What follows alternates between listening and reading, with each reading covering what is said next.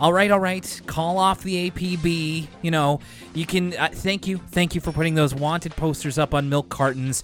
Uh, for calling our families and friends. It's all right. We weren't missing. We were just missing in action. But yeah, we're back. We're back here uh, for another episode of Elwood City Limits. Sorry if we uh, caused you any distress in our absence here.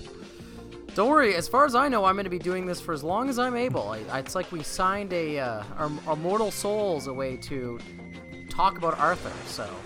Yep, some, something like that. Uh, hey, this is Elwood City Limits, and we're back once again in the back half of Arthur, Season 7. My name's Will Young, and that other voice on the line is Lucas Mancini. For a second, I thought you were going to say the back half of, of Arthur in general, and I'm like, I think we're a little bit new, new, a little bit. Well, how many seasons are there? What, fourteen? D- like twenty four? Oh, okay. So yes, no, we are. Oh, we are in the back half of say the first quarter. I think it's a bit more appropriate. Yeah. Um. Yeah. Hey, man. It's been it's been a while since uh since I kind of talked to you. Yeah, back in the saddle. Uh, you know, it's it's hot boy summer. Yes, I've um, heard. Yeah, so that's been going on. You know, the area Area 51 hot topic. Uh, um, uh, a lot has happened, I guess, in the past couple weeks that we haven't recorded an episode. AEW has a premiere date on uh, TNT. Oh my gosh, I'm glad you brought that up. I was thinking about that today as well. Um, that's that's that's the most excited about wrestling I think I've been since like I don't know 2015. it's pretty it's pretty damn cool. Uh, I'm gonna yeah. I'm gonna reserve judgment until we get that TV show rolling. But uh, well, it's people are gonna keep getting more and more excited. I just hope that they can deliver. And as do I. Yeah, for real. Um, yeah, it's just kind of been real nuts here. I'm like living. I'm starting to live in the chaos that is pre-moving because I'm going to be moving uh, apartments Ooh. on Saturday. Okay. So uh, that's that's exciting. So thankfully, Good for you. thankfully, we're able to get this episode uh, out into the uh, into into the ether, into podcast world uh, before my world is turned upside down. And uh, that's how many. Um, uh, uh, do you have you checked? Have you checked the weather for Saturday yet? Do you know if it's going to be? Because it's been pretty hot here in Nova Scotia. You know, I feel like most of the weather talk on on this show even though we've been doing it kind of in all the seasons, we've been doing this show for a few years now. I don't think we've talked about how well, maybe this is because of global warming, but it's gotten it's gotten hot, very hotter than usual. Oh yes, um, nearly forty, nearly forty degrees over the weekend. And for our friends in America who, let's say, live in places where there's a dry heat, we are by the ocean, and so the heat is about as muggy as you can imagine. Mm-hmm. So it looks like it's going to be sunny and 28 degrees. So I'm sure the humidex will be behind that. But we're getting started early though, so I'm hoping we'll miss the heat of the day by the time the big things are uh, in our new place. Uh, big tings, big tings in the mo- new place. uh, yeah. So we've got a we've got a bit of catching up to do here, kind of getting back into the rhythm of things. Uh, but Lucas, I wanted to turn the floor over to you here because in the many things that have happened in the two weeks since we've done a proper episode. There has been something that uh, actually I just kind of came to my attention late last week. You're going to have to tell me a bit more about this um, in terms of the uh, the thing with the Kyoto Animation Studio. Yeah, so this is some very sad news that's very near and dear to my heart, but we are, uh, you know, and it's a little bit uh, off topic, uh, but we are an animation podcast, and so when something big happens, you know, when the, the, the SpongeBob creator passed away or the Space Ghost Coast to Coast creator passed away, we sort of dedicated a little moment on the podcast kind of to talk about it a little bit, just because, you know, me and you we're both very passionate about animation. Mm. Arthur, mm. especially, um, but I think we we are both fans of all animation to an extent and and as anybody who listens to the uh, filibusters and subscribes to the patreons know uh, both you and I, and in particularly me, have been known to uh, uh be fans of a Japanese anime or two.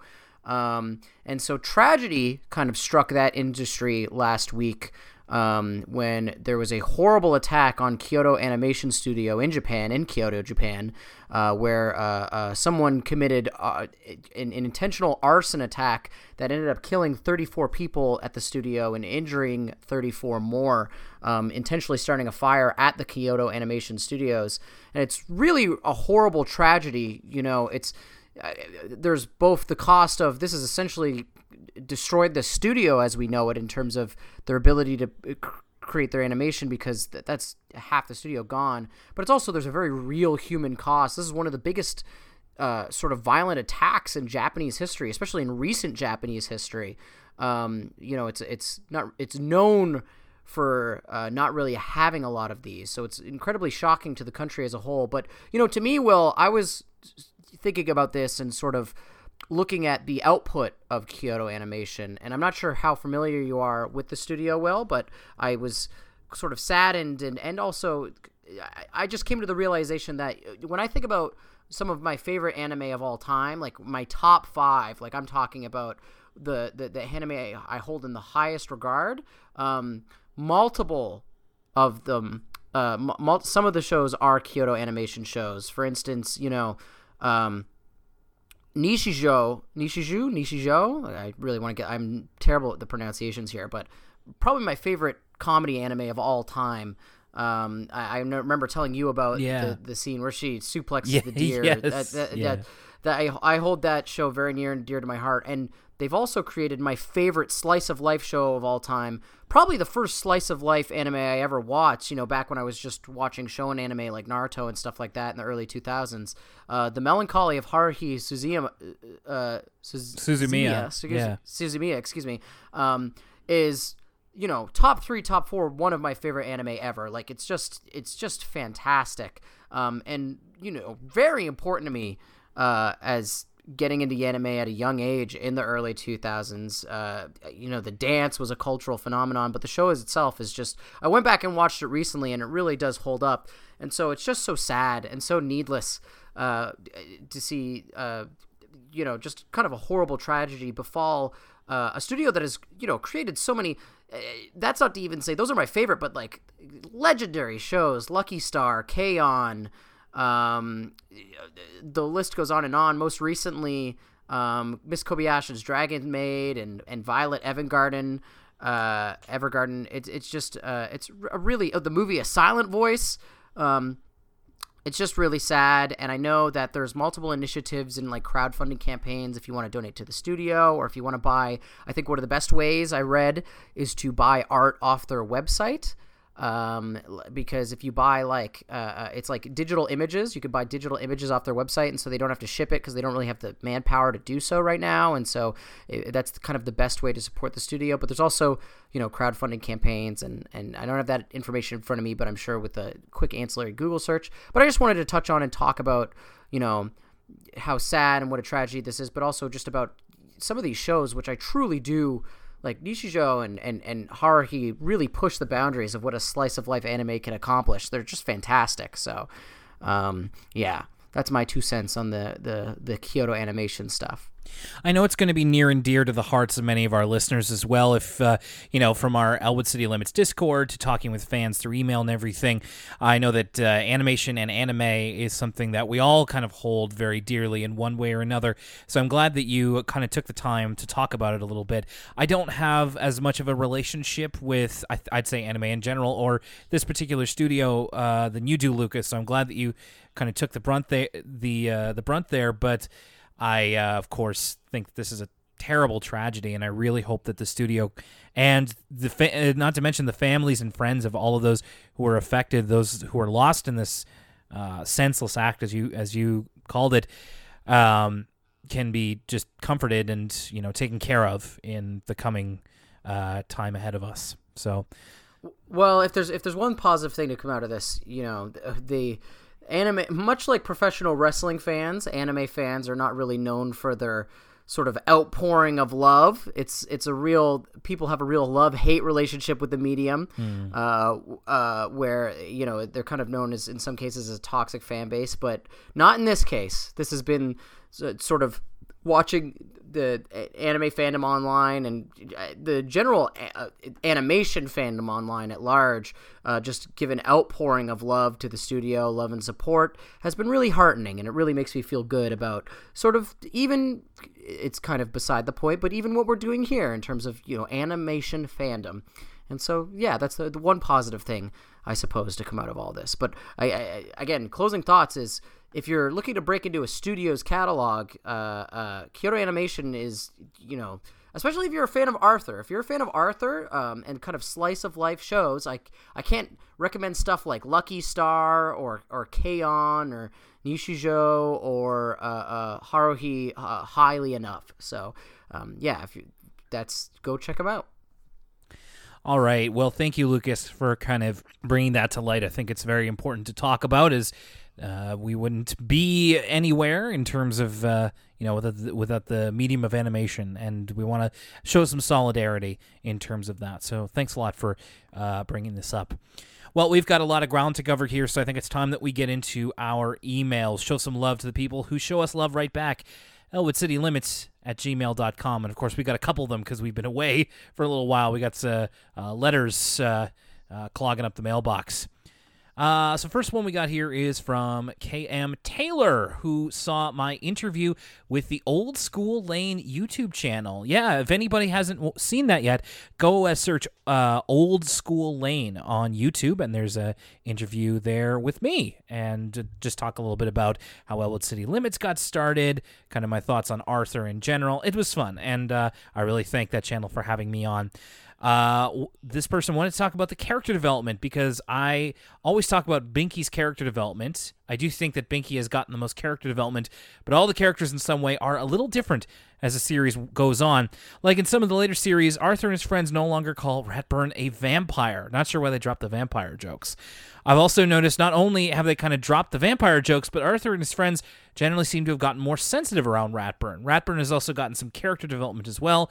He's a little softer on the kids than he used to be. He's gotten better with technology. I also noticed in some episodes he has kind of a snarky attitude and likes to debate some of his students or even some of the adult characters. I also prefer Muffy's character in the later seasons over the earlier seasons. Yeah, that's been a treat, I think, uh, as we go through this show is watching the characters grow in their own way and become kind of more comfortable in the world that they live in. It's like uh, oh, what's the teacher from Boy Meets World's name? Mr. Feeney.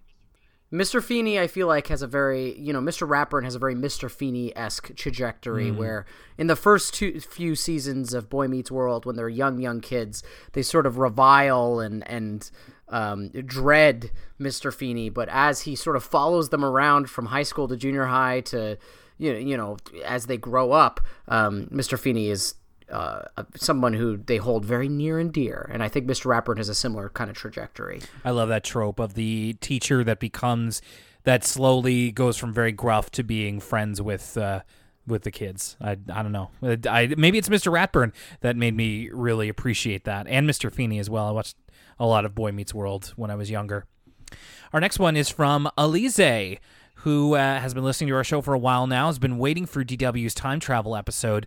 It's definitely an Arthur episode I remember really well from my childhood. I recalled the episode always kind of freaking me out a little bit, so I was excited to see how how I would react to it now as an adult.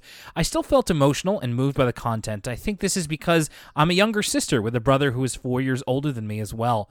Our dynamic while growing up is pretty similar to DW and Arthur. In fact, I feel like DW gratefully influenced my personality and was the most relatable character on TV that I watched as a kid. That's actually awesome. Overall, it was a really engaging episode that brought back a lot of memories, and I agree with Lucas about it being super weird and ominous. Thanks for the analysis, and I look forward to listening more. I never thought of DW as relatable to some of the younger kids. It's true. I was, you know, it's. Uh, uh, we talked a little bit off mic about how my headphones are broken, and so I was watching this episode of Arthur uh, with the sound on, and uh, I'm at my my family's house, and so uh, uh people kept making remarks as they were walking by the screen, and, and my little sister, who is also four years younger than me, uh, was sort of having a laugh at uh, some of DW's behavior in the the second half of the episode we're going to talk about today. So it's funny that you mentioned that.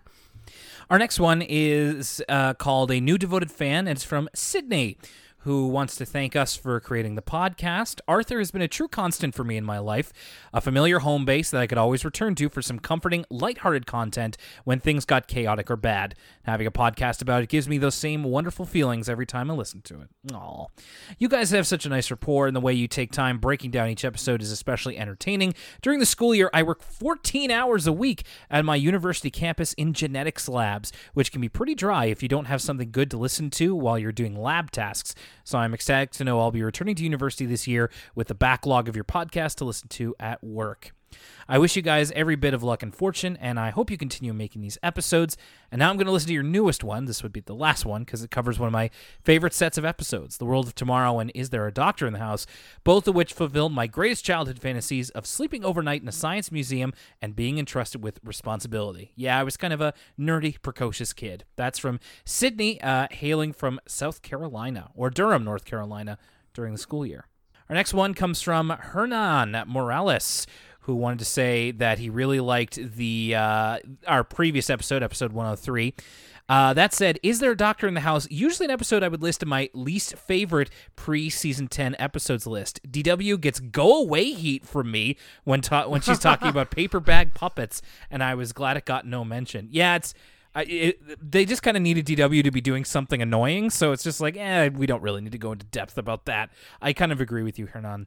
I definitely agree with your comments at the end where the episode lacks in plot. It makes up in jokes and relatable ideas. I laughed out loud in the middle of the grocery store when y'all came across DW's deadpan delivery of I sent Kate to, to an orphanage. I wanted to correct you in regards to Binky's use of the name Engelbert Humperdinck.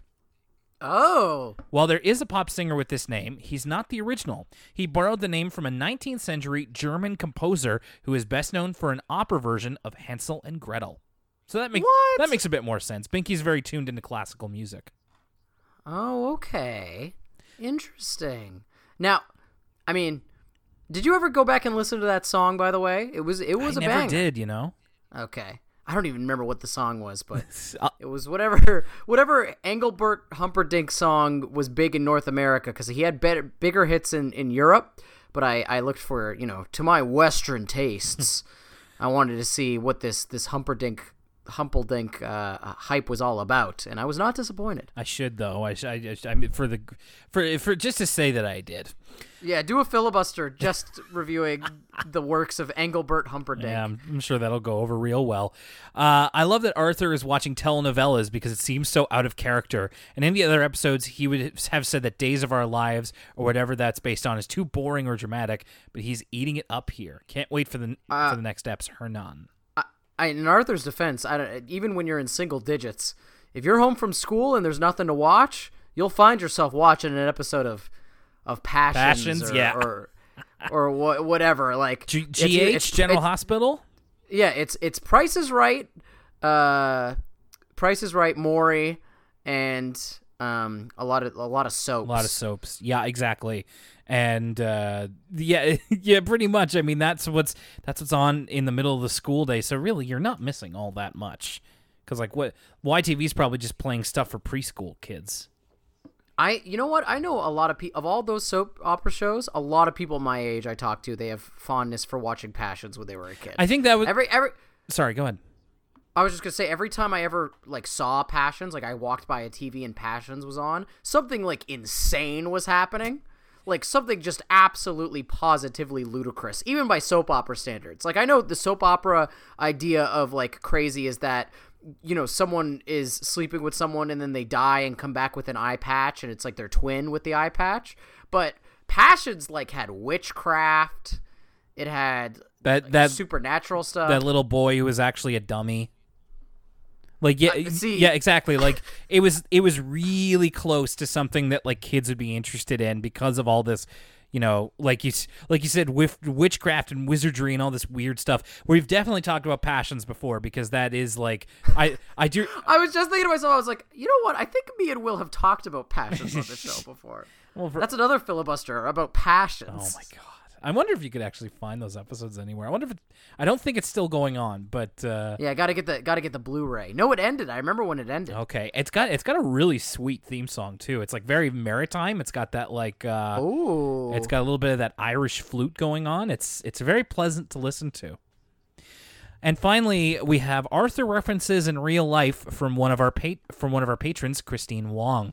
Happy July, Will and Lucas. With your last episode fresh in my mind, I was walking to work, and guess who I saw was on the marquee at our local theater? And she sent me a picture, and her local theater is advertising Engelbert Humperdinck. Oh my gosh. I didn't realize that this was going to be such a such a sticking point, the Engelbert Humperdinck stuff. It just sticks in people's minds. It's I, I think that's the advantage of having such an outrageous name. Maybe it's one true, you know, Nicolas Cage changed his name cuz you know, people have stage names all the time, but I feel like few rival the rec- you know, the notoriety is uh, or or memorability as the name Engelbert Humperdinck. Um, and maybe one day we will see Elwood City Limits live in lights on the same sign. I feel like when we start touring Elwood City Limits is when like society completely breaks down and like we don't have television anymore. So in order to make money, you and I just go from city to city around the world and just recite Arthur episodes. Yeah, we're like the like the caveman equivalent of the dude who tells a story by the fire. Yeah. It's like, let me tell you a tale of one Arthur Read. And the Um, DW and the Snowball. yeah, exactly. Um, I I don't think it's too crazy for us to do a live show someday, but definitely not anywhere other than here. Yeah, like we're, we're gonna Uh, start uh, small, but hey, n- never say never. Never say never, but I for the for the recent time being, if you want to see Elwood City Limits live, you're probably going to have to travel to beautiful Nova Scotia, Canada. Yeah. Um, And but hey, and- I'd, re- I, I'd recommend that anyway. And come to our apartments and watch us record. yeah, yeah, yeah, exactly. Yeah, yeah. Um, I don't know about you. I'm wearing I'm wearing basketball shorts right now. I'm Uh, keeping it decent. No, no, no, no. I had to work today, so off the pants come once I get home. Nobody else can see me. You can ima- imagine whatever imagine whatever you want. My actually my underwear has mustaches on it.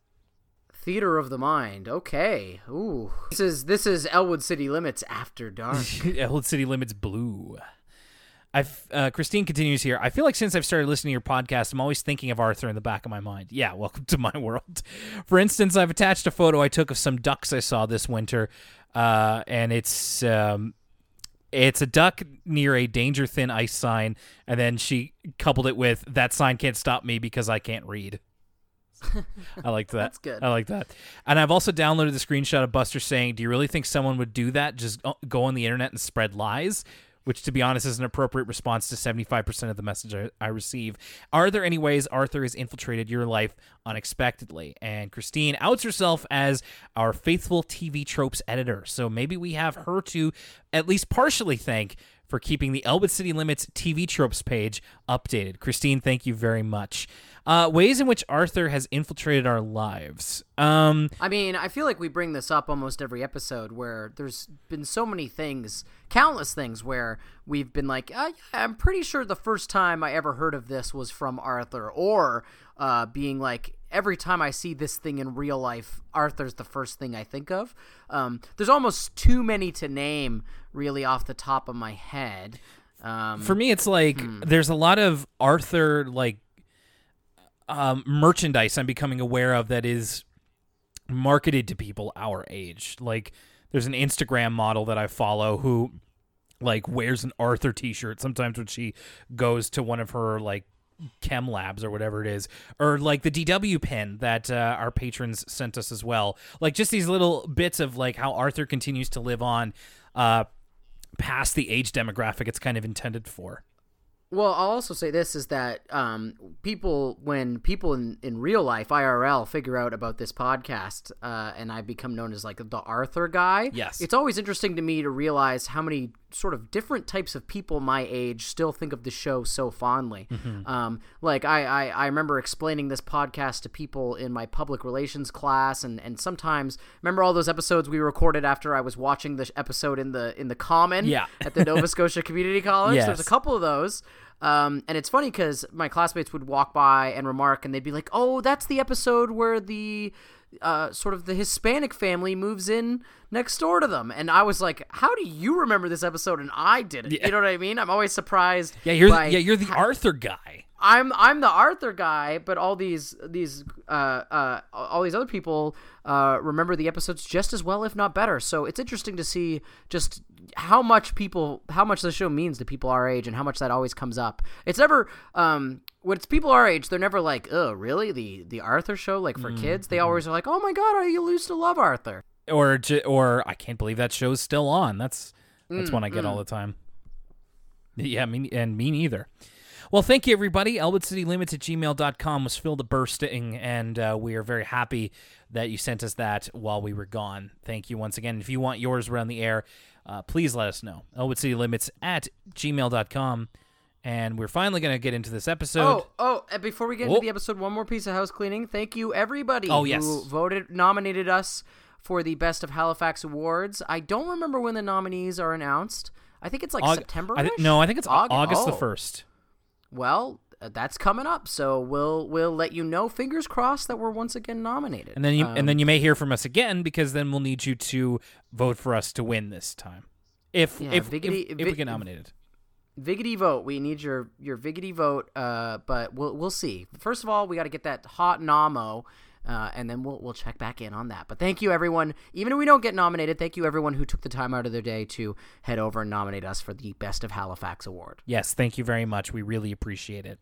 And we really appreciate the efforts of our patrons. And of course, this episode is brought to you by the likes of Aaron DeFilippo, Caitlin Harrington, Chander LaFave Boughton, our favorite TV tropes editor, Christine Wong, Christopher Eiffel, Sierra S., Crescent Fresh, Dan Mike Dawson Silva, great Twitter Dan Mike Dawson Silva has, Emily K. and Froppy, Ian Collis and Jake Bailey, Joe Sue, John Dulong, who I'm actually going to go see tomorrow, John Griswold, Kat, Kaylin Krogall, Kevin Noon, Leanne S., Light Relentless, Macy Ball, Passion Fruit Pavlova, Riley Stevens, Ross Ward, Shayna Bennett, Stella, Teresa, and William. Remember, patrons, if you haven't gotten your link for our private ECL Discord, please let me know. Some had some fun conversations in there in the last couple of weeks, especially that one about chickens. I uh, quite enjoyed that.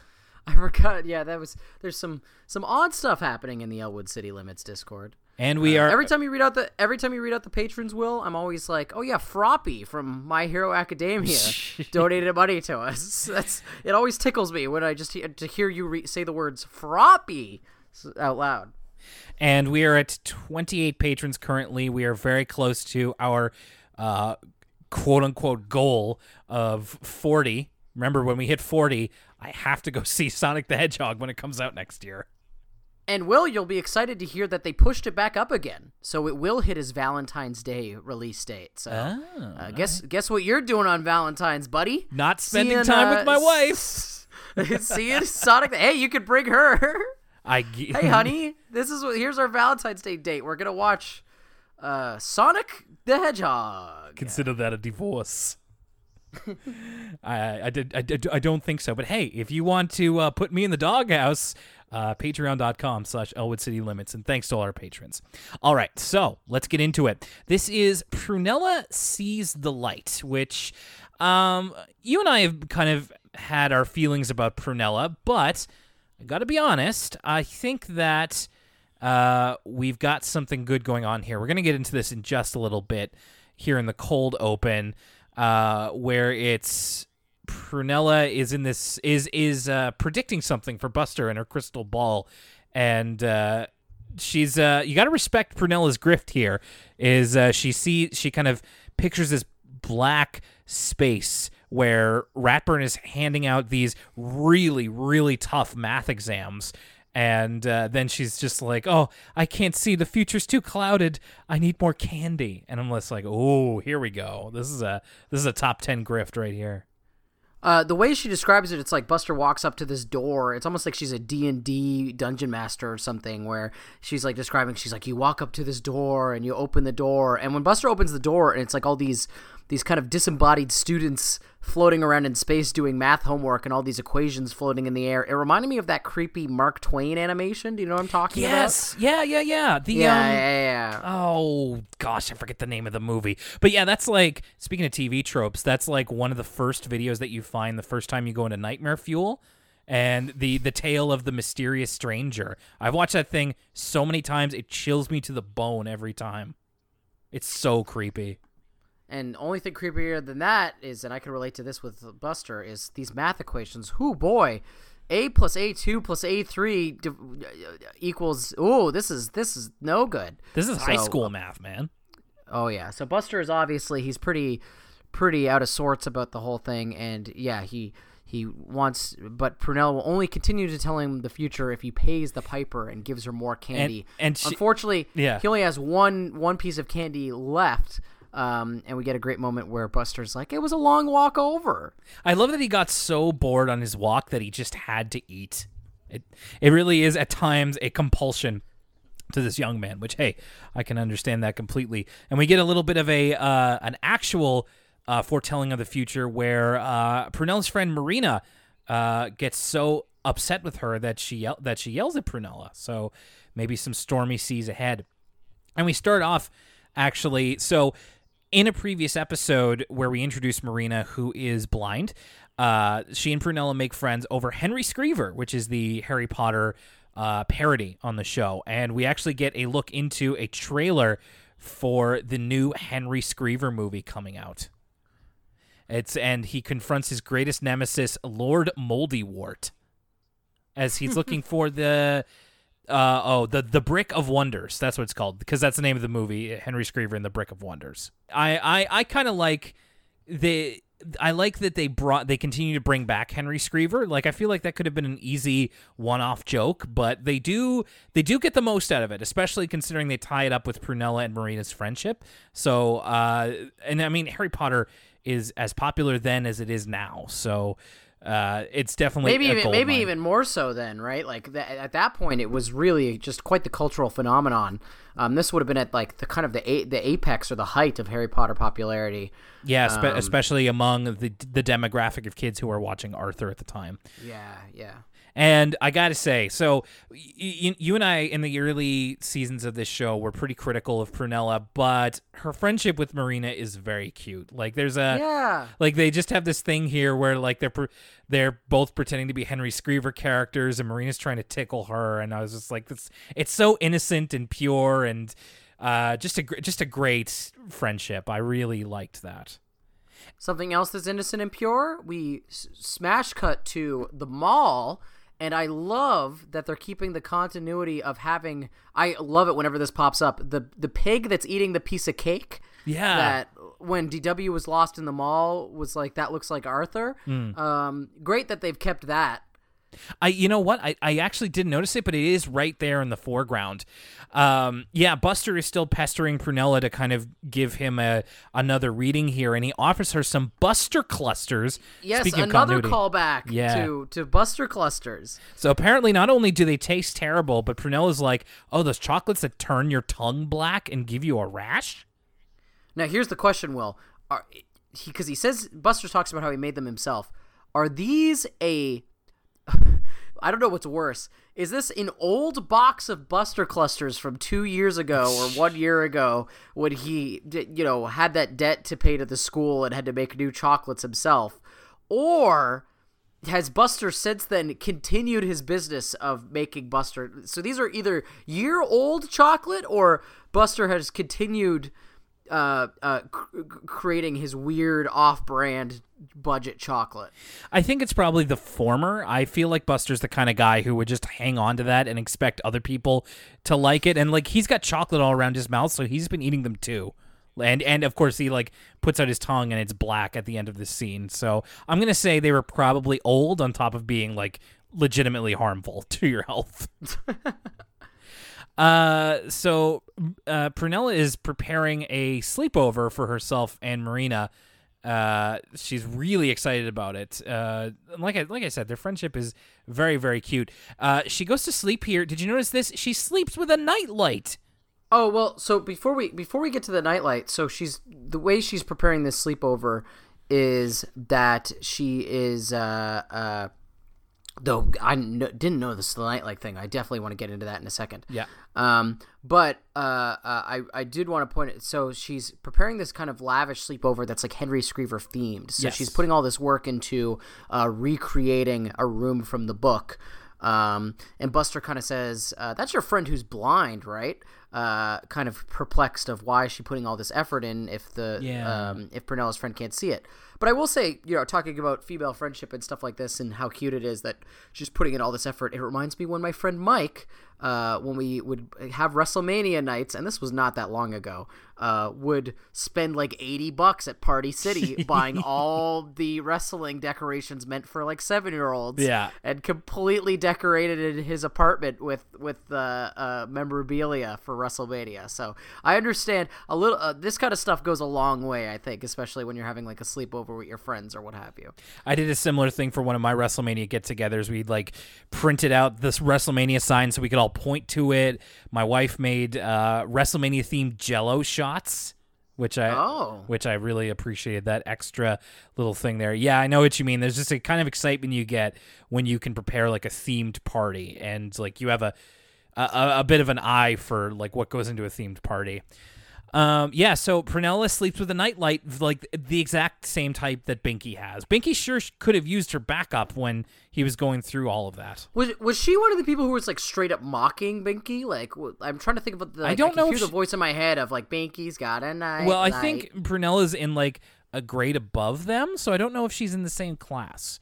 But like even still, it's just like, oh well, then it's not such a big deal. Too bad Binky didn't know about that. Uh, so she has this dream where essentially she cr- creates this whole thing, this whole get together for Marina, and it's her, her anxiety is that it's not going to be accommodating enough to her as a blind person. Like again, that thing that you said about Buster, where it's like, how will she know what you're doing? She can't see. And so in her dream, like she creates all of these like dioramas and like uses a certain type of uh like sheet and Marina can't see any of it and it just kind of ends up frustrating her and she ends up uh, leaving. She's Marina has a great line here, which I really want to co-opt for like social media. Why don't you? Be- I, oh, I, I, I know, I know exactly what line you were thinking of. This is like the modern day Buster being like, "You're saying someone would go on the internet and lie." This is another very like memeable line. so right like here. again, Prunella is just she didn't even consider the fact that like Mar- Marina wouldn't be able to enjoy this stuff because she's blind, and then she Marina says, "Why don't you be quiet before you say something else mean and offensive?" and so she wakes up with this anxiety that she's got to be more considerate of uh, Marina's uh, being blind. And she happens to talk to Muffy about this first, who we get some casual ableism here from Muffy, who's just like, uh, you know, Prunella's talking about how worried she is about this, and and Muffy's like, well, why don't you just install a ramp? And and Prunella's like, she's blind, not in a wheelchair. And I was like, you know what? It's probably best that we don't talk to Muffy for very long in this episode. Let's just uh, let's just move on from there. Uh, my dad audibly laughed at what Muffy said. Why don't you just install install a ramp? It's it's very it's very uh ignorant for sure. Like it's it's not it's not that it's unfunny, but it's also just like okay. It's actually kind of smart, like acknowledging that Muffy has no concept of like um disabilities. Like I'm sure that well would be also true. that but also the logistics of Prunella's like i can't just remodel my like a room uh saying that like muffy also doesn't understand that other people aren't able to just at the drop of a hat uh, they don't have the means to install a ramp even if she wanted to Mm-hmm. um by the way we forgot to touch on um when uh uh did we talk about how uh, in Prunella's imagination she gets turned into a giraffe oh no. um, uh yeah, that's at the end of the dream. And it's not really a humanoid giraffe. It's just like a giraffe giraffe, and it's like, I mean, we don't have to really get into this, but I mean, To be- I- do I even ha- do I even have to say it? Will To be honest, I didn't even think about it. Like I think that's where we're at with it. So no, note it, and let's let's move on. Like we we we we hit our quota, so let's yeah, let's keep going. Um, I I wrote a note here. I said this seems like a very Arthur problem, like worrying excessively about something that may or may not happen. That seems something. It's like a. It's been the genesis of quite a few Arthur centric episodes, but we don't often see it with many of the other characters. you know what though? It humanizes Prunella. I'd much rather this than her, uh, uh, you know, being mad about a Polly Locket or something. You know what I mean? Well- this is a much more relatable situation. Well, and I think the um, I think the way this episode is set up does kind of uh, subvert what a normal pass an episode like this would be, and we can talk about that later.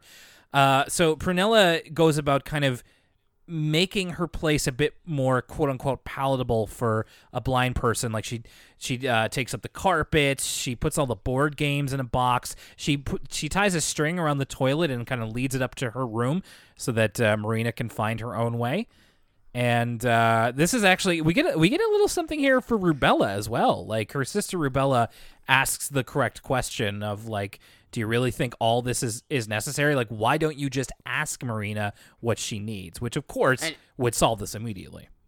You know you acted a fool when Rubella is the voice of reason. You know what I mean? It's true. However, however, however I felt about Prunella, uh, I feel that way about Rubella tenfold because Rubella's old enough to know better. You know what I mean? Yeah, exactly. Um, I think this is a Rubella line. Uh, what's more important, a good time with your friend or a swear on a piece of cheese? And you know what? I, when you put it that way, I really have to think about it. Uh, Cheese is good, man. But I don't know how legally binding cheese is. Hmm, hmm, hmm. I don't know. Uh, is it holy cheese? Is it ordained? I don't know. Uh, yeah, and it, perhaps the type of cheese is uh, uh, ties into how honest it is. It's uh, it's uh, I don't know. um, so Prunella is just on her way to go ask Marina what she needs for the sleepover, but she actually runs into Marina at the soccer field and she's playing soccer. This is another thing. Like when we did the episode with Jenna about um, she has like the the beeper thing about like when she's about to wet the bed and we asked if that was real and apparently it is. This is another thing that i'd actually really like to know about. So marina's playing soccer by having like this little beeping device in the soccer ball that lets her know when it's nearby At this point, I, I must assume it's real, right? Because I feel like they wouldn't include it if it wasn't. no i bet it is but i've just it's just funny that i've never really heard of it and i wonder if it's Yeah, same still here. i wonder if it's still used and i wonder if they use it for other sports too anyway i Uh, thought I a- thought it was super cool There's a great line because uh, Prunella is about to kind of heed her sister's advice and and ask.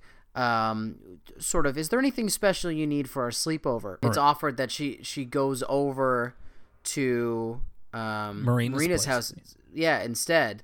Uh, and so then Marina inquires. She's like, "Well, is there anything else you wanted to ask me?" Uh, and she, her quick answer is, "I don't eat eggplant." yeah, and I, I just want to tell you, I don't eat eggplant. Just like, all right, well, you're missing out on Bob Ganoush, my friend, and that, uh, that's a, that's a damn shame. Uh, so yeah, they do move the sleepover to Marina's place. Um, it's at this point we get a little bit of a shift in the episode. So now they're at Marina's house. Like, uh, Prunella, you know, is asking her is asking herself like, "How did you know where that is?" And she's like, "It's my house. I know where things are." And they kind of just do normal activities, but Prunella is being very cautious, I guess you could say. Uh, Well, so they, they sit down for dinner, and uh, Marina has like a system with her mom where her mom is like using the hands of the clock to say where the food is, right? So she's like, oh, the hot dog's at three o'clock or whatever. Um, but which is, by the way, uh, they use the same system to identify f- where the food is on the table that you would find an enemy in Fortnite. Uh, but um, uh, oh, Marina's Marina's probably nuts at Fortnite. Oh yeah, definitely. Uh, guys on three thirty, they're peeking. Uh, uh, yeah. Someone, someone's building at two twenty. Yep, they're building. They're building up. What do you think her role is on a Fortnite team? Like, what do you think she excels in?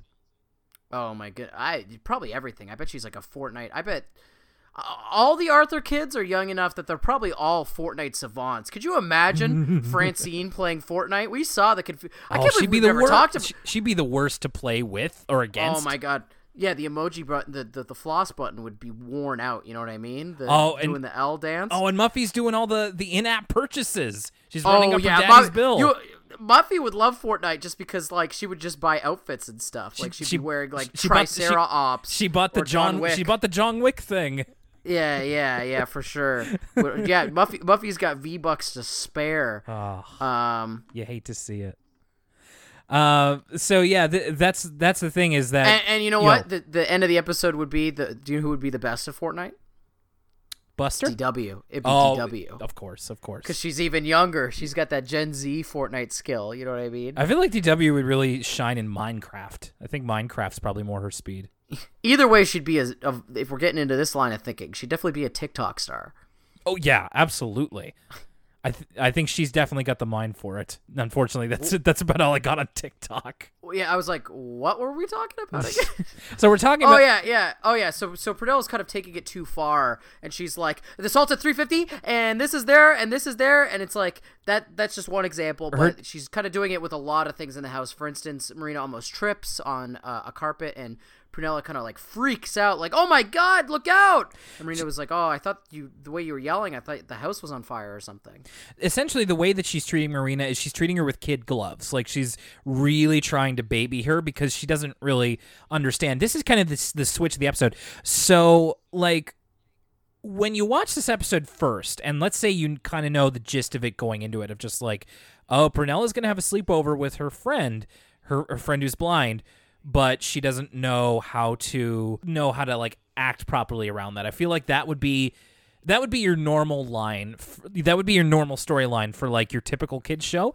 But like right about here, it's where we see things a bit more from Marina's perspective, where like uh Prunella's being so extra cautious and she's like really bending over backwards to try and essentially baby Marina that Marina gets upset about it. Like she falls she like just falls over innocently like she just trips and Prunella like f- freaks out but Marina gets angry about it. She's just like stop treating me like I'm you know made of paper or whatever. She doesn't say that, but like you're essentially treating me like I'm you know fragile and sh- she gets really mad about that. I feel like that's a perspective that you don't see a lot in other kids shows. It's like essentially the perspective of somebody who's disabled in one way or another. Well, it's so interesting you say that, Will, because this is another moment where my dad walked by, and working with the municipal government, there's a lot of decisions you know he has to make in terms of uh, making things accessible to people with disabilities or underprivileged groups and stuff like that. And he made a remark about how you know he uh, really enjoyed the message of this episode uh, because he said that you know before he started working in the municipal government, there was a lot of things he didn't realize about how people want things to be accessible, but they don't necessarily want to be um, isolated or or sort of highlighted that there's there. So uh, the examples he gave me was, uh, for instance, the bus tickets. They have uh, special low income bus tickets, right? So if you're you're making under a certain amount of money, you don't have to pay as much for a bus ticket. But they were like a different color, and people complained because they didn't want to be um, sort of highlighted that oh, you know, I'm a person who's using low income bus tickets. Or another again transit example is that um, the older buses, uh, when when a person in a wheelchair sits on the bus, the kind of the place where the wheelchair goes, they have to face everyone else on the bus as opposed to looking forward like all the other seats on the bus. And that was another issue where it's like, well, I, I want to be like everybody else where I look forward. So um, it's a fine line between making things accessible and sort of uh, uh, alienating people. And so um, this episode does this, you know, s- tactfully enough um, and and uh, uh, sort of carefully enough. It executes on this moral so well that even you know my father was it, it, it resonated with him. So I thought that was interesting. I and I really I I I, I think there's there are some episodes that come along where we're just like we don't know enough about this. I think that you and I are we're kind of approaching this situation from Prunella's point of view, where we're both you know relatively abled, and I feel like I would be. I, I, I- I really felt Prunella's position. I really want to be accommodating to people who are um, uh, who are uh, I'm sorry, I don't know the proper terminology. Uh, I'm going to say dis uh, disabled, handicapped. I mean, but either I, I see what you're saying, and it's like they really actually. It's funny that they pick Prunella of all characters because it's a character we've sort of had trouble relating to thus far. But they really effectively show that Prunella this whole time her heart's in the right place. It's simply a misunderstanding, right? Yeah. Um, at no point is she malicious. Uh, she's merely misunderstanding, and they they really uh, do a good job of making Prunella not annoying and a really relatable character in this episode. And so you kind of see it from her perspective, but you also definitely see it from Marina's perspective. And so that's why it's so effective at, at sort of a teaching tool to kind of talk about uh, a subject kind of as, as complicated and nuanced as this. And I think it's very appropriate that Marina does get angry about it. Now, it's not angry to the point where like they hate each other now or anything like that. It's like obviously kids get angry with each other, people get angry with each other, and especially about something like this. I imagine it's something that Marina is sensitive about, and you know sometimes you, I imagine that it's must be getting real get really tiring to have to tell people like don't treat me like I'm a baby, uh, which which is what I wanted to say earlier is that I would really love some input from uh, any members of our Elwood City Limits community who uh, deal with a disability of some kind. And if this uh, spoke to you or represented uh, your experience in any way, because unfortunately we can't go, Lucas and I can't go very far with that, but we'd love to hear from you either on our email or through social media, or if you're a patron on our Discord, really. And we can talk about that a bit later. Um, so, so yeah, but that but this yeah. argument's a pretty heavy moment, right? Like they're really getting into it, and it's really it, it- it's also pretty sad because we contrast that with how good their friendship was earlier in the episode. Mm-hmm. But luckily, we get a quick reprise. reprise uh, uh, there's the tone kind of shifts uh, when we get this scene with Buster. I this was the biggest laugh of me for the whole episode. Is Buster sort of comes into Prunella's room with a bag full of candy. Uh, and he says, "Please, Prunella, the test is tomorrow." And Buster has a little bit of insight on this one. Be like he, you know, Prunella's in her room crying, and he does kind of try to comfort her a little bit, but at least by telling her that he didn't appreciate it when people uh, treated him differently because he has asthma, which we saw ourselves firsthand uh, many seasons ago, and it seems to be that the and I believe they um, either Buster or Marina say as much that I know the point. The whole thing is is not to take their disability too seriously, and I just wonder how kids at the time or anybody viewing this episode might uh, feel about that message coming away from it. Like I don't really have anything to say about it because it's not something I can. I can't really have an opinion on it because it's just not my experience. So it just well, makes me I think, curious. I, I, I think the point is just that you know you don't want to make it the kid's whole identity, right? Absolutely. Like, and we touched on this in the asthma episode as well, where Buster's like, "I'm still Buster. I just happen to have asthma," right? Mm-hmm. And I think that's what he's trying to impart on Prunella. Um, I like this role for Buster of the voice of reason. It's not a role we often see him in, and I think this is like a fun thing for this episode of Buster being the funny friend who kind of sticks his head in, and he has this like sort of funny side problem of he's worried about this test, uh, but also he kind of offers some advice. And Prunella also quickly tells him, "If you study, you're you're probably going to do fine." And so then we they go to Henry Skreever, and then we see another sort of technology I've not heard of before, which is closed captioned uh, headphones at the movie Yeah, theater. uh, des- I- I- de- descri- descriptive audio service. Yeah. yeah, yeah, yeah. Sorry, not closed caption. Yes, the opposite. uh, uh, yeah, I'm pretty. I'm pretty sure this is something that they still do to some degree at movie theaters, and of course you can get it on uh, TVs as well. I also wanted to note here that like it's literally we go from a scene where Prunella is like, I have some apolog I have some apologizing to do. She takes the candy over to Marina's, but we don't see that. Like they're literally friends in the next scene, which I also think is a good uh, a good thing because it means that the focus of the episode isn't their argument. It's the focus of the episode is how Marina feels and how Prunella reacts to it. And in the end, they're still friends. It's just something that they both, it, mostly Prunella, had to kind of get over. I also think another realistic aspect of this episode it realistically portrays fandom and that they both hated the movie. Yes, I loved this. like, I loved that this was they're the both they're both like, damn, that movie sucked.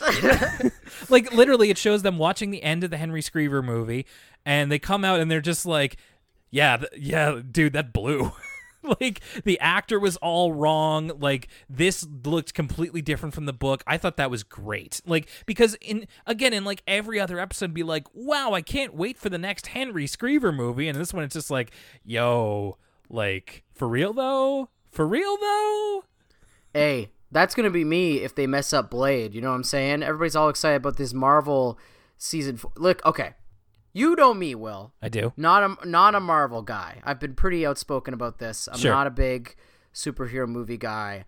Um, to ex- but there's exception there's exceptions to every rule. And you and I both know my fondness for the film Blade, starring Wesley Snipes, one of America's greatest actors, Wesley Snipes. Uh, and as part of their big press conference, they announced, as part of this big like Series Four initiative, they are making a new Blade uh, with the gentleman from Moonrise Kingdom and and uh, uh, uh, oh gosh, I can't remember his name. Mahersh- Ali. Mahershala ali Yes, exactly. Which is pretty you know, that's that's pretty inspired casting, but I will have to see it to believe it will. Because I have pretty high standards when it comes to, you know, a movie starring the Daywalker. Of course. I still I still like my fan casting idea of having Wesley Snipes continue to be Blade but old and then the movie's about Blade's daughter because that's how the comic books went and I just I think you know there's one Blade and it's one Mr. Wesley Snipes but I haven't I'm to go into this with an open mind will but an open you know hope for the hope for the best expect the worst no plan for the worst hope for the best I don't know about this one I uh I would also I would have also liked an old Blade movie, but I'm I am kind of the opposite of you. I'm not a big fan of the other Blade movies, so as far as far as I'm concerned, it almost has nowhere to go but up. It could certainly be worse, but let's let's hope not. Uh, I imagine I imagine people might be in the same position as Prunella and Marina once that Witcher uh, Netflix series comes out. It uh, you know, depending I- on I how on how you reacted to the trailer. I I don't know. It looks okay. Like I don't know. Maybe that I like the book. I like the Witcher book. You ever read the Witcher books? I think I tried to read one of them and it didn't take. I really liked. I read the one that's like the short stories one, and I actually really really liked it. And I've never played the games, but I don't know. Yeah, me neither. Um, but I did, but I like I was trying to think if there was like something coming out in for me, and I'm just like I don't really know if there's anything adapted from something that I have that much um, stake in. I guess at this point, I, I might be forgetting something. but- uh, I got one for you, Will. The movie Sonic the Hedgehog coming to theaters February 2020. and now a word from Ty.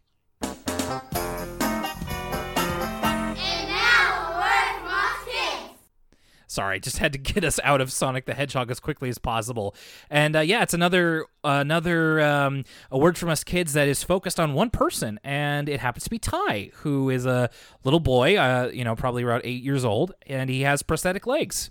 This was cool. Like, th- there's not again, there's not a whole lot to say about this one. Ty seems like a pretty cool kid, but again, we kind of tackle this issue of uh, someone with a disability uh, from their perspective. Like we ta- we talk to them of just like what it's like, how they're kind of treated, how their le- how their legs work, which I thought was really interesting.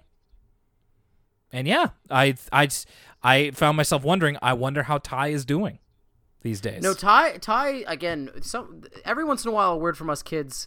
Like usually, the kids are pretty awkward. They have that kind of like very kid in front of a camera, just style of of. There's a little bit of awkwardness, but it makes it endearing. But Ty is one of those rare kids. I and I've, we've had a couple, a handful of kids like this where it's like, oh man, this kid's a star. Um, and Ty's similar to that way where he's just so well spoken and so eloquent for his age, and like you could tell he's just got a really good head on his shoulders, and it, it, he's just an interesting character. And I was like, when he talked about, he goes, you know, I wear shorts to show my legs off. I was like, oh, this is great.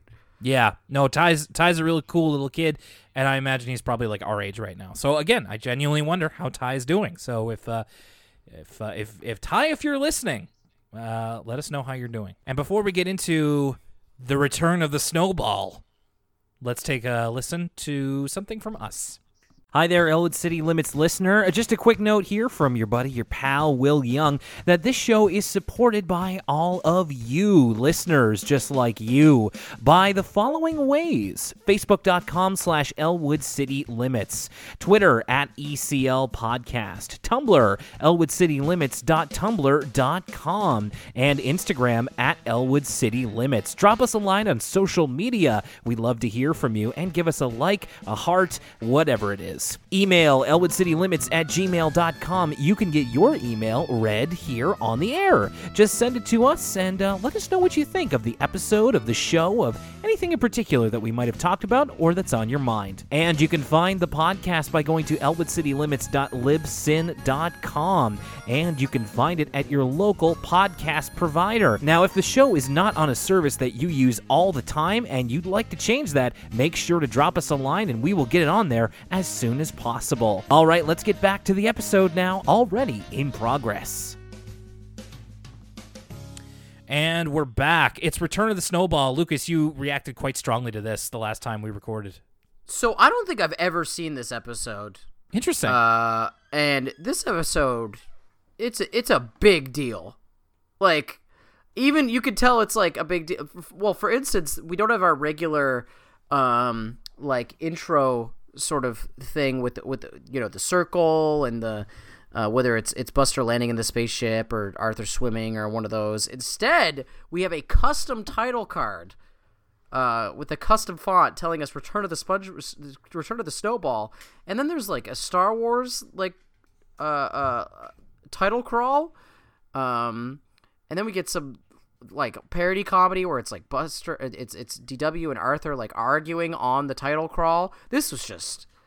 I was not expecting this. So yeah, it does get the Star Wars opening. I do believe we get a title card after the Star Wars crawl. But uh, yeah, you're right. It does it does happen immediately, and there's yeah the joke of Arthur and DW fighting about the snowball, and, and like immediately I was just like, man, still not past that, huh? Like I, I saw Return the Snowballs uh, as the title, and I'm like, okay, where are we going with this? And then just like DW still talking about Arthur stealing the snowball. I'm like, it's been seven years, man. it's been seven years since that episode, so it's just like, okay, well, if we got to go back here, okay. You know what though? It was a loose end that never tied up, right? Because last we saw it was abducted by aliens, and that was kind of it. And DW never, still really didn't have any closure. So I'm glad that they decided to return to this well of all of them, just to close the loop a little bit on this. And what a what a conclusion this is. So DW uh, comes to the, the dinner table, and the snowball has miraculously returned. Now in universe, I think two years have gone by something like that. We should also mention that it's mom's birthday here, which in the last episode we talked about it was, you know, mom was all miserable and sick, so it's good to see her happy on her birthday. I appreciated that.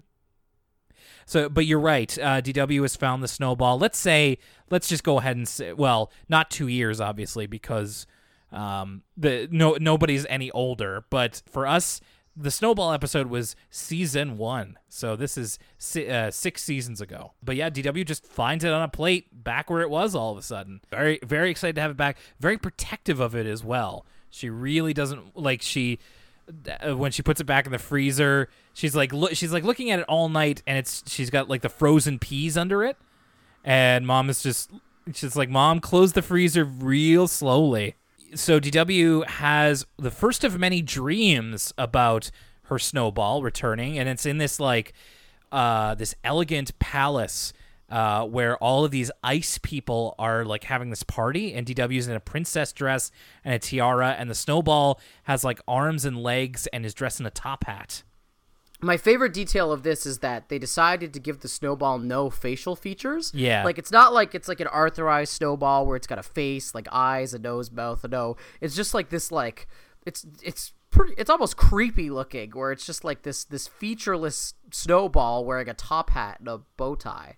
And he does have he does have a voice, he can talk, and I gotta say, Snowball sounds kind of sexy. I'm glad you said this too. It's funny how they like purposefully gave the snowball like this dreamboat kind of voice, yeah. where because it's like this whole very like Harlequin novel fantasy of of DW's in this ice castle, almost very Frozen esque with all these ice people, and then there's this like top hat snowball that's kind of romancing her, and he's like, "Hello, DW, it's me, the snowball." Like, yeah.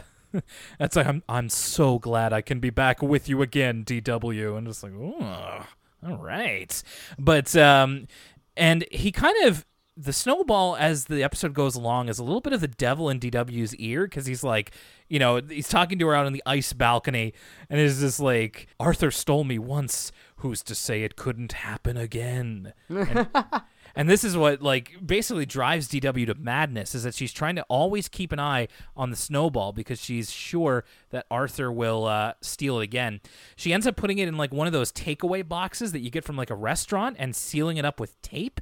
Scotch tape? Not only not, not only tape, a bicycle lock. A, bi- a bike lock, yeah.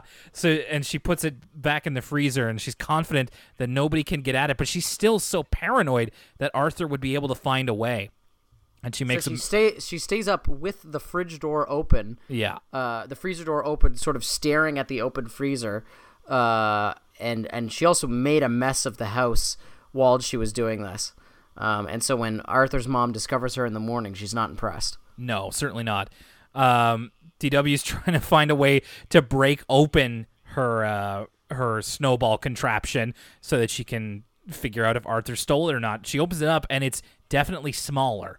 Uh, which you know, of course, is because it's been melting a little bit. But DW is convinced again, like just this vendetta against Arthur. So mom is mom gets tired of all the time she's opening the freezer, so she puts the snowball in a cooler with some ice packs and like bags of ice and stuff like that. So that's where the snowball's going to stay right next to DW's bed. This whole time, uh, she has another dream of the snowball where it's a little bit smaller and everything is melting a little bit, and uh, she's like stepping on his toes and everything. And he, again, he's just like.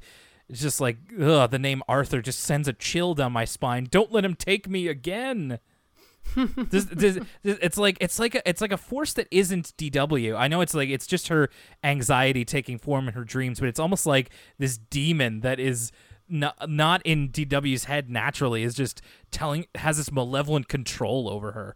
I'm glad you brought that up because I don't know if it's that the fact that it doesn't have a face, but there is like a darkness to the snowball where you're like something about this is a little ominous. Yeah, you don't know exactly where he's coming from. There's also a point here, I forget what it's tied to, but like I think it's when DW is trying to bust open her uh, snowball contraption. Like Arthur walks into another room, looks at mom, points to the kitchen, and just shakes his head. And I thought that was really funny. Arthur's fantastic in this whole episode. Like when DW brings back the snowball and he's shaking his head back and forth, like he's not even hype.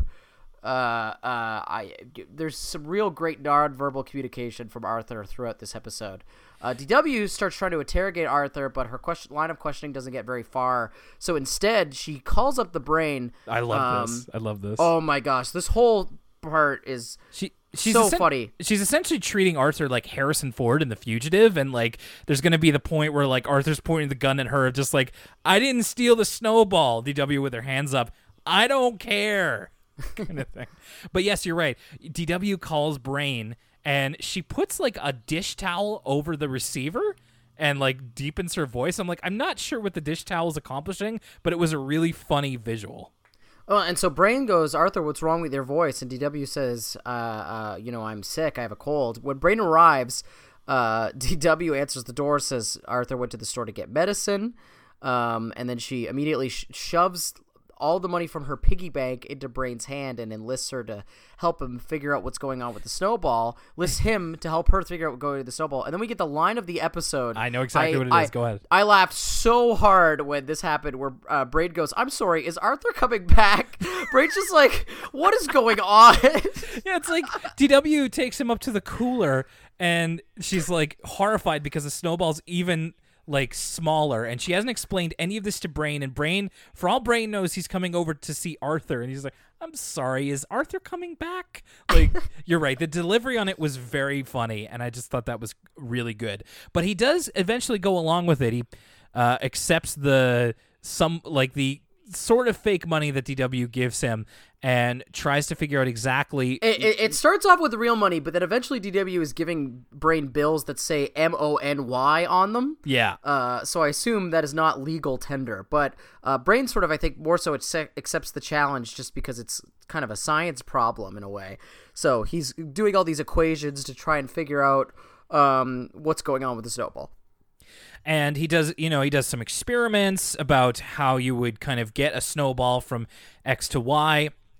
And he it, like eventually leads to him figuring out all of the viable freezers that a snowball could have been in within a 10 block radius until uh, arthur comes home and brain realizes that he's been tricked by dw into doing all this work for essentially nothing. Uh, a little bit of a dalliance but i thought it was at least kind of creative. Brain does figure out he he has sort of a, a an epiphany where he looks at the back of his freezer, finds freshly bought ice cream from Brain's mom's store. Which one thing is, I did not know they had their own tub brand, like Ben and Jerry's style. Like you could have take home ice cream from Brain's store. That's cool. Yeah. uh, um, to see a mom and pop ice cream place do that. Or maybe, Um, or maybe you can like for a few dollars more, you can get a tub of a small tub of some of the ice cream, yeah. and they'll just dole it out to you.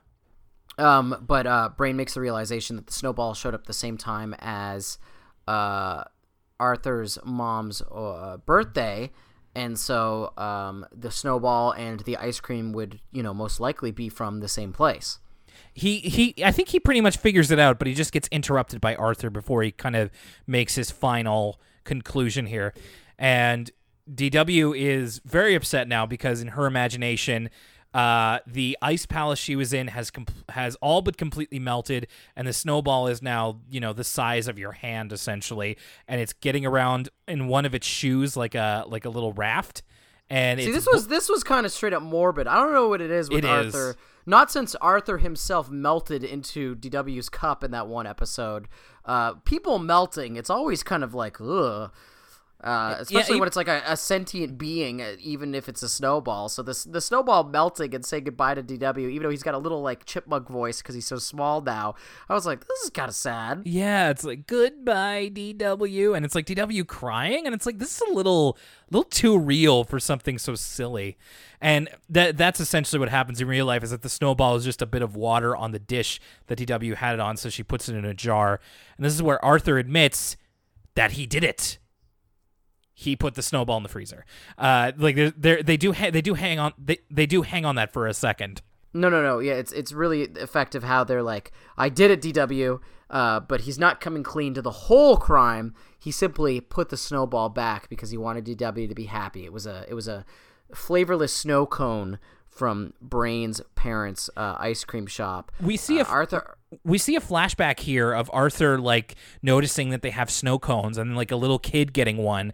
Was that kid just getting a plain snow cone with nothing on it?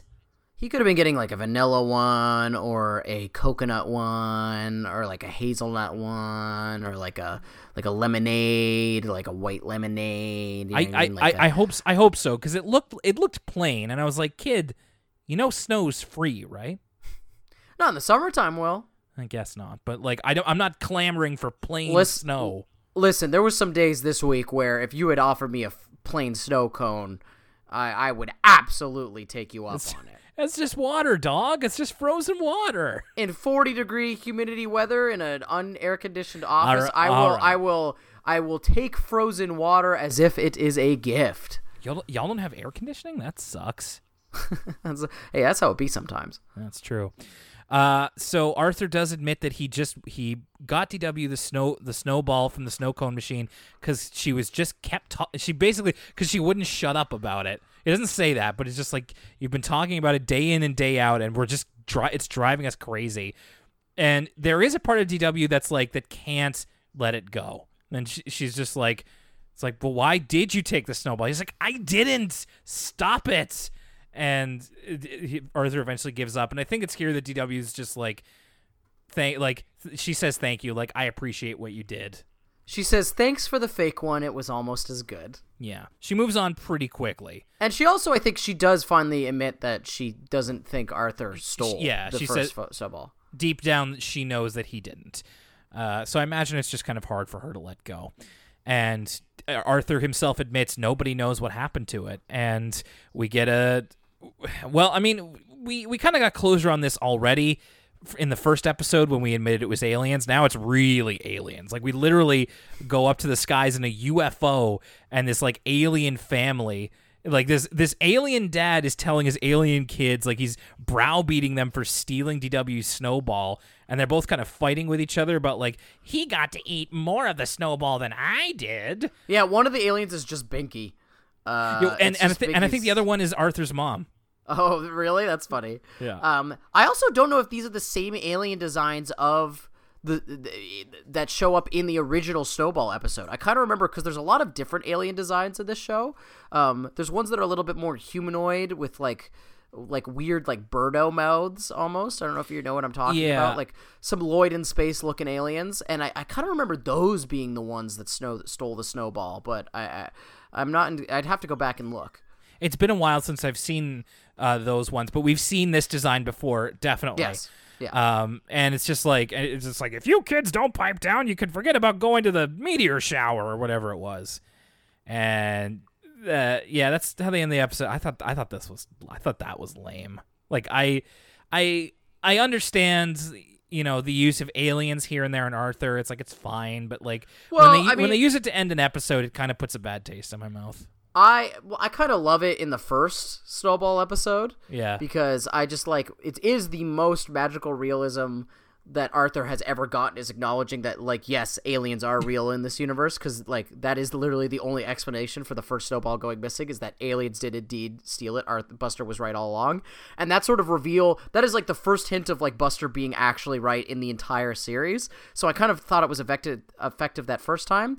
And so, as a callback to that, they kind of had to do it, right? Well, like they had to touch on it's a snowball episode. They kind of have to bring back the aliens. I do admit it's not it doesn't hit the same way as it does the first time because we we as the audience we remember we knew what happened to the snowball but um they i yeah they they kind of had to bring the aliens back because it's just so crazy that these aliens stole dw snowball. Like it is the only thing like that in arthur where there's all these ridiculous situations in arthur but they're almost always dream sequences. This might be the actual craziest thing that has happened in arthur is that aliens invaded earth and all they took was dw snowball Yeah.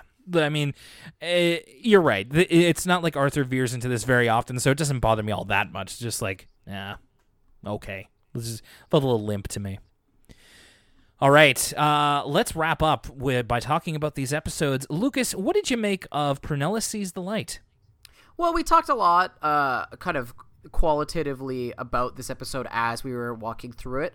But I think, you know, the big things to highlight that we've already kind of touched on is that one, I think this is by far the best Prunella episode ever Yes. in terms of uh, redeeming Prunella's character. As, uh, you know, I would no longer cite Prunella as one of the most annoying or, or sort of ex Pac heat characters in Arthur.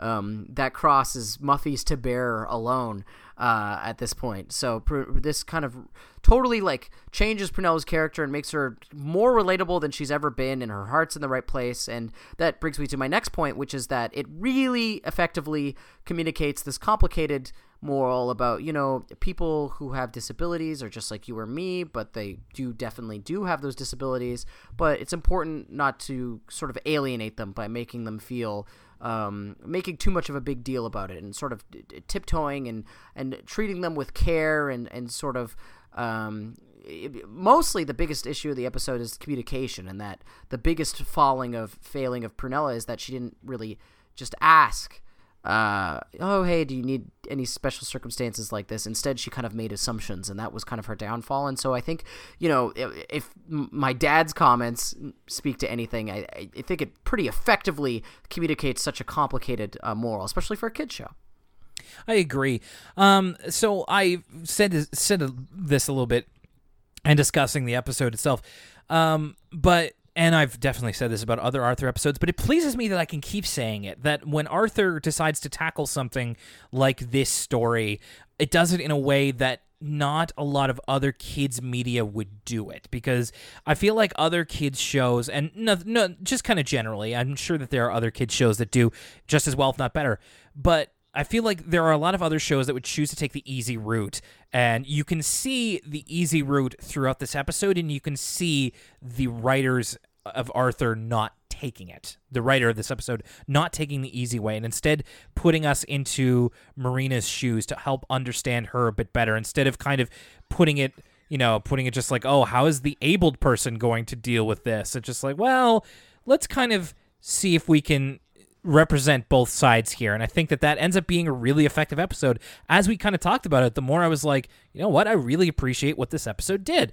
And i hope that uh, people who this issue is a lot closer to i hope that they feel the same way as well. I would love to know uh, one way or the other. But all that said like even beyond the issue, I think that Marina and Prunella have put to, put together some really fun episodes. I really hope to see them together more, and it has helped me like Prunella a lot more as a more fleshed out character. So I think that that has has been really good. I also just I, I I'm a big fan of them using Henry Skreever. I think that that's a really fun thing for Marina and Prunella to have, and I just hope to see more of them. And I thought this episode was great. Uh, Return of the Snowball, on the other hand, I'm not saying it wasn't fun. There were definitely some very funny parts to this, and it's more of a light-hearted episode, even though, like you said, Lucas, there's some surprisingly morbid parts to it. But I also didn't really have a lot to say about it. It's just kind of a fun episode, and that's it. Like it doesn't do a lot for me. There were points when I was watching this where I was like, man, I can't believe we're still talking about this friggin' snowball. It's been like like I said 7 years since we started talking about it. And they do kind of hang a lamp a lampshade on that a little bit. Like there's a part in the beginning where mom's like, "Oh no, not that thing again." So I I think they understand it and it's, you know, you can bring it back and kind of bring it up for fun every once in a while. And this was this was I, I fine. mean, it, it's been like six seasons. Yeah, yeah, it has been, a, and with like with mentions here and there, it's just it, it's just funny that they decided now to like put the focus on it big time. So I thought it was I thought it was okay, uh, you know, pretty fun, but it's not really going to stick with me uh, afterwards for very long either. Uh, it's funny that you mentioned that there wasn't a lot to talk about because I also my notes my excuse me my notes are pretty light for Return of the Snowball. Um, and usually when that happens, it's usually like not that great of an episode because it just didn't inspire that much conversation. But I feel like this is the episode with the least notes that I've actually enjoyed the most. Where I was kind of a fan of Return to the Snowball. Now, uh, I'm a little bit of a sucker for the Snowball storyline. I think it's one of those seminal, like legendary pop culture Arthur storylines. It's up there with stuff like the Green Chip and and um, you know Arthur punching DW in terms of that. It's one of those Arthur things that just everybody remembers, right? And so having forgotten that this episode even existed, I I too thought we were done with the snowball. So I was kind of pleasantly surprised um, by seeing it come up again. And I don't know, I thought this episode. Um, I think I liked it a little bit more than you, just because I thought I liked the, sort of the twist at the end, even though you can kind of see where it's coming. Where uh, Arthur was the one who got DW a new snowball, and he says that it's kind of because he's been annoying the whole family. Uh, she's been annoying the family by talking about it all the time. But I also like to think, and this might be more headcanon than when it, what's it actually in the episode. But I also like to think that like it's this touching thing where it's like, oh, he he wanted to do something nice for his sister because he talks about how he paid for it with his own money and all that stuff. And and sort of, I I, I did really enjoy the note that the episode ends on where DW it's one of those realistic endings where DW doesn't turn on a dime, right? She doesn't completely forgive him, but she forgives him in in her own way, where she goes, you know, thanks for the fake one, it was almost as good. Which I think that rings very true, where it's like, oh, you know, this is the best you're gonna get from DW, and I thought that was a fun little moment, and I don't know, I I, I thought it was a really funny episode. Like I really got a kick out of when Brains helping DW. Like I thought that was a really really funny situation, and all the talking snowball stuff is just weird so i was into that i also agree with you though that the alien joke it could have i'm not a whole cloth against them using the aliens but I, I felt like the way they used the aliens in this episode wasn't as effective as in say the first snowball episode I think the point you had about the ending is also very good. I think I think it's more than an implication that Arthur did this out of out of you know deep seated love for DW, if not like you know explicit love. Uh, so I think that is a moment, kind of like how I appreciated that you know Marina and Prunella getting into a bit of an argument is kind of what kids do. It's like kids do show affection in this kind of weird way that isn't you know the way the TV shows say say that they do. So I think that that's a very true to life way that a young brother and sister would kind of resolve this. So I think you make a good point there. Well, Lucas, I don't know if you're aware, but our next episode of Elwood City Limits, season seven's coming to an end. uh, just as soon as we uh, we arrived we're about to say goodbye I know that you've had some strong feelings about the season so far, and uh, I mean, I have as well. And I think our, our feelings are going to coalesce into what is the season finale of Arthur season seven. Do you know what episode this is going to be, Lucas? no idea hit me with it So next time on Elwood City Limits, we're going to be talking about something that people have been wanting us to talk about for a long time. This when you you mentioned here that there are still episodes that people remember to this day and this is absolutely one. Lucas, we're going to talk about April 9th. Well, oh, uh, wait. Well, April 9th. Will. Yeah. April 9th. Oh, my It, goodness. it it it might it might get serious, it might get a little sad. I don't know. I I'm really looking forward to talking about this. I'm really looking forward to watching it again. This is so- this is one of the most I would go just to say I think it's one of the most memorable episodes of Arthur if you're just talking in a general sense. I'm sure we're going to get a lot of feedback from our listeners who uh, are anticipating this episode being talked about. Oh, and it's the two whole. It's it's the whole episode's just April 9th. It's not a two parter. Or Yeah, it we- is a two parter. We get we get two of these in the same season with Elwood City t- turns 100 and April 9th. Wow. Well, that's something to look forward to. Sure is, man. Can't wait to end off the season with you, and uh, it's good to be back in the saddle. Yeah, absolutely. Hot Boy Summer continues on.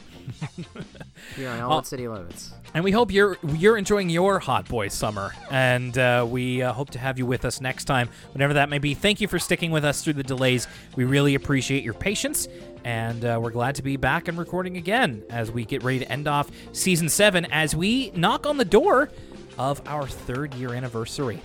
I wonder if we have something planned. I wonder if I'm going to tell you. Mm, not yet, but we're, we're, we're cooking something up. Anyway, for the time being, this is Will Young, and for Lucas Mancini, Uh, put in a ramp or something. we'll see you next time. Have a great week.